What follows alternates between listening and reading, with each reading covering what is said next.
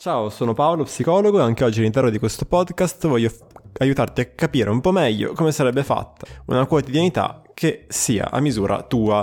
Parliamo proprio dell'importanza oggi di immaginarsela questa quotidianità. Proviamo ad andare oltre il cliché del metterti davanti allo specchio, immaginarti questo futuro fichissimo dove hai raggiunto questi successi meravigliosi per capire invece come davvero questa tecnica potrebbe essere utile, perché in parte lo è, se fatta invece, come spesso mi capita di leggere, è l'ennesima cazzata che trovi online, no? Ti metti lì e cominci a immaginarti di essere finalmente una rockstar di suonare davanti a 10.000 persone, tutto meraviglioso, fantastico, guidi una macchina fichissima, non so qualche stronzata del genere eh, ok, meraviglioso, sei gasatissimo dopo aver fatto questa roba e a che ti è servito? Però esiste anche il rischio opposto, no? quello di buttare via il bambino con l'acqua sporca, di dire queste tecniche immaginative sono del tutto inutili, eh, conta solo no? il fare, l'agire, il concreto. Quante volte mi capita di sentire eh, persone che dicono sì, bella questa cosa della psicologia, bello il tuo lavoro, i tuoi contenuti, eccetera, però a me serve qualcosa di più concreto, cioè io eh, questo lavoro lo voglio trovare, non voglio stare lì a parlarne, no? Che curioso perché le persone che in genere pongono questo tipo di critica sono totalmente cieche al fatto che non stanno riuscendo nel loro obiettivo con gli strumenti che attualmente sono a loro disposizione. Che è un po' come dire, a me sta benissimo che eh, ciò di cui io parlo non faccia per te, però prendi atto del fatto che ciò che stai facendo non sta funzionando e agisci di conseguenza. Se da un lato, come già detto in altri episodi passati, esiste una sorta di mh, mm, trappola della pianificazione perfetta, cioè quell'entrare in quel loop dove io mi comincio a raccogliere informazioni su, restiamo su questo esempio, come trovare un lavoro, comincio a cercare i lavori più richiesti, mi guardo le statistiche che mi dicono, no? che con la mia laurea non si trova nulla, così no, sto, sto ancora peggio, capito? Questo sì che è un metodo che funziona. Cerco di capire, sempre utilizzando solo il ragionamento, no, quale potrebbe essere il master che mi garantirà un futuro e finalmente la sicurezza di non morire mai di fame. Esiste anche l'eccesso opposto, quello dove agisci continuamente senza mai darti la possibilità di fermarti e quindi senza mai avere la possibilità di dirigere questo agire. Come detto altre volte, è solo nella lentezza che può avvenire il contatto con te stesso, è solo quindi andando piano che puoi sentire quando stai effettivamente facendo qualche cosa in cui ti ritrovi e quando no quando sei davvero, come ho detto altre volte, nel flusso e quando no, quando quell'attività che desideri intraprendere è un qualche cosa che vuoi davvero tu, oppure è un pensiero dettato dalla fretta di agire, dalla fretta di dover fare qualcosa a tutti i costi, di avere una storia da poter raccontare a qualcuno. Di cosa ti stai occupando, come stai usando il tuo tempo adesso? Ma sono iscritto al master di. Sto facendo uno stage e così via. La cosa curiosa, anzi le cose curiose sono due. Innanzitutto che questi ragionamenti non si applicano solo a un ambito, come l'ambito del lavoro. Mi è capitato mh, quest'anno, dall'inizio di quest'anno, di vedere eh, nel mio lavoro, no? quello in studio, quello che ormai è praticamente solo online, insomma ormai lo sai già, eh, persone, ragazzi che applicavano queste stesse modalità nella ricerca di un partner, no? soprattutto la seconda ragazzi che magari grazie a un lavoro fatto su loro stessi sono riusciti a superare un momento di timidezza in cui c'era magari la paura di parlare con qualcuno che consideravano attraente e che si ritrovano ora però ad agire sì, a poter agire sì, ma senza un criterio. Ok, quindi magari utilizzare soltanto il criterio dell'aspetto fisico, che è importantissimo, eh, va benissimo, è essenziale, ma forse non può essere l'unico. Senza mai fermarsi e provare a rispondere alla domanda, ma com'è fatta una persona che fa al caso mio? Com'è fatta una reazione che mi fa stare bene? Il come rispondere a queste domande è il tema dell'episodio di oggi, mi viene da aggiungere ancora che questo è un truccone, no? Una volta che hai le risposte a queste domande, non sarai più preoccupato nel momento in cui ti ritrovi davanti a una che sembra Scarlett Johnson 25enne Ehm, di come cosa dire, cosa fare per, che cacchio ne so, conquistarla, qualunque cosa significhi, ma sarei semplicemente curioso di capire mm, se questa persona è una persona con cui si possa costruire un qualche cosa. Mm, quando, però davvero quando mi ritrovo a parlare di questi temi relazionali amorosi, da un lato mm, ne vedo la necessità, nel senso che anche gli episodi che ho fatto su questo tema, tipo la guida galattica al baccaglio, hanno avuto un grandissimo riscontro, cosa che non mi aspettavo, perché non, era, non è quello l'argomento principale del mio podcast. Dall'altro però mi dico, ma non avremo qualcos'altro di più importante di cui preoccuparci?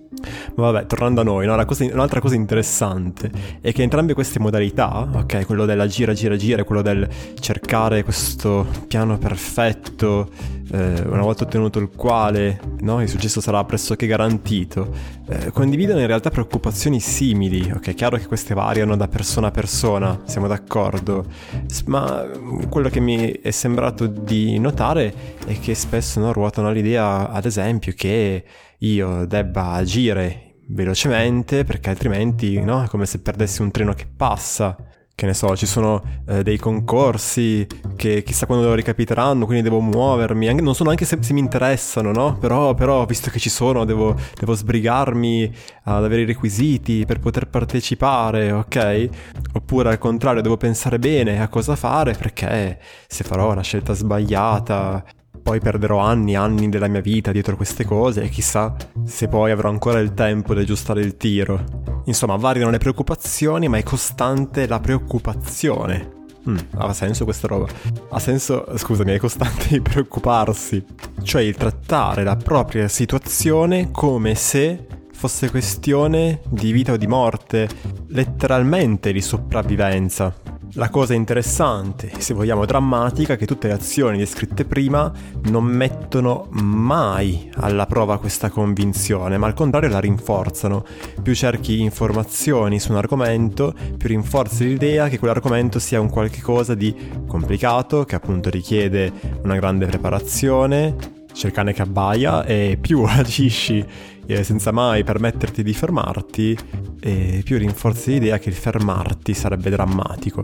La soluzione, se vogliamo, starebbe nel fare un qualche cosa di differente eh, che permette di mettere in discussione queste convinzioni, di crearne di nuove e più efficaci per muoversi nel mondo. Il, lato, il punto di partenza è sempre quello, no? Quello che sto facendo adesso non sta funzionando. Quindi forse dovrei fare qualcosa di differente anziché insistere su quella modalità lì. Questa azione diversa che permetterebbe appunto alle mie convinzioni di essere modificate eh, difficilmente mi verrà in mente tra le opzioni possibili, proprio perché è come se io avessi un, una sorta di punto cieco che mi impedisce anche solo di prenderle in considerazione. Magari sarò fortunato, ok, un evento eh, casuale sarà sufficiente a far sì che eh, questo cambiamento avvenga, ma con ogni prob- probabilità eh, questo non avverrà. O meglio, magari sì, però no, sarebbe il caso di non aspettare, come dire, l'apparizione della Madonna. Andare a immaginare come sarebbe, non lo so, la tua quotidianità una volta che la situazione comincia a migliorare proprio una delle strategie che può esserti utile a sviluppare delle convinzioni che ti permettono di interpretare meglio la realtà, di agire meglio in essa, di ottenere i risultati che cerchi di ottenere. L'accorgimento però qual è? È quello di combattere la vaghezza con cui spesso eh, ci esprimiamo e che, con cui di conseguenza, eh, che utilizziamo di conseguenza per fare questo tipo di esercizio. Cosa significa? No? Mm, se penso al mio lavoro, cosa ti farebbe dire che eh, non hai più bisogno di venire qua? La prima risposta di solito è eh, mi sentirei meglio, eh, ehm, avrò sviluppato una maggiore consapevolezza di me stesso stesso, cose molto vaghe, ok? Anche paradossalmente eh, per quanto riguarda obiettivi tipo quelli relazionali sopra descritti, no? Fa tutta la differenza se il tuo obiettivo è quello di riuscire, per esempio, us- ad uscire con una persona che possa fare a caso tuo, indipendentemente da come poi va, oppure quello di uscirci più volte in modo da mm, portare avanti almeno l'intenzione di mm, costruire un qualche cosa. Cambia completamente eh, l'obiettivo del nostro lavoro cambia completamente il modo in cui poi agirai una volta uscito dalla seduta. Combattere la vaghezza significa andare dentro quelli che sono dettagli concreti e piccoli che possono apparire insignificanti eh, in confronto a quelli che no, sono i discorsi sui massimi sistemi. Ok, aver sviluppato una maggior consapevolezza di te, aver capito meglio ehm, cosa fare nella vita, fantastico. Da cosa ti accorgeresti di aver raggiunto questi obiettivi? Domani ti svegli, ok? E qual è la prima cosa che noti che ti fa dire che sei già lì? Questa è una domanda che viene utilizzata spesso. Di nuovo, piccoli dettagli che possono sembrare eh, insignificanti, no? Dal come ti vesti al come ti muovi. Al di là delle etichette, no? Voglio fare il contabile piuttosto che l'imbianchino, cioè con tutti gli esempi che potevo fare, vabbè. Eh, cosa fai concretamente?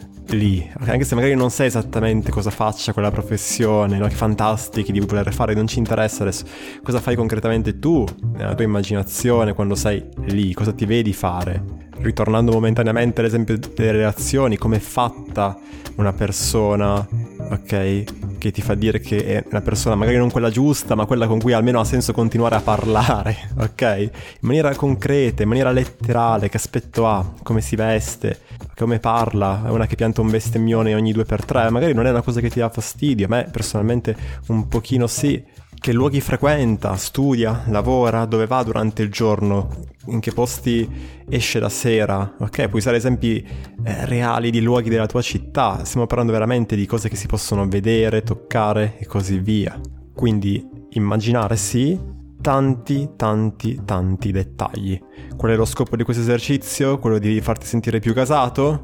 Magari in parte, magari in parte farti vedere i tuoi obiettivi come leggermente più fattibili, ma anche eh, allenarti a vedere la realtà in maniera leggermente diversa, ok?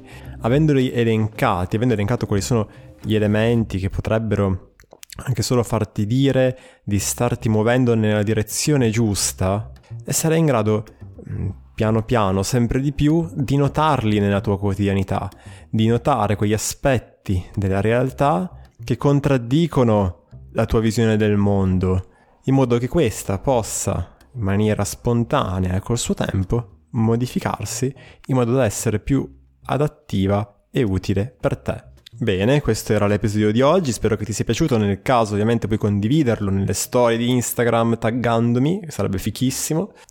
Puoi andare sul mio sito paoloperez.it dove trovi tutte le informazioni sulla mia attività da psicologo che si svolge praticamente solo più online. E che dire, ci risentiamo al prossimo episodio. Buon proseguimento, ciao!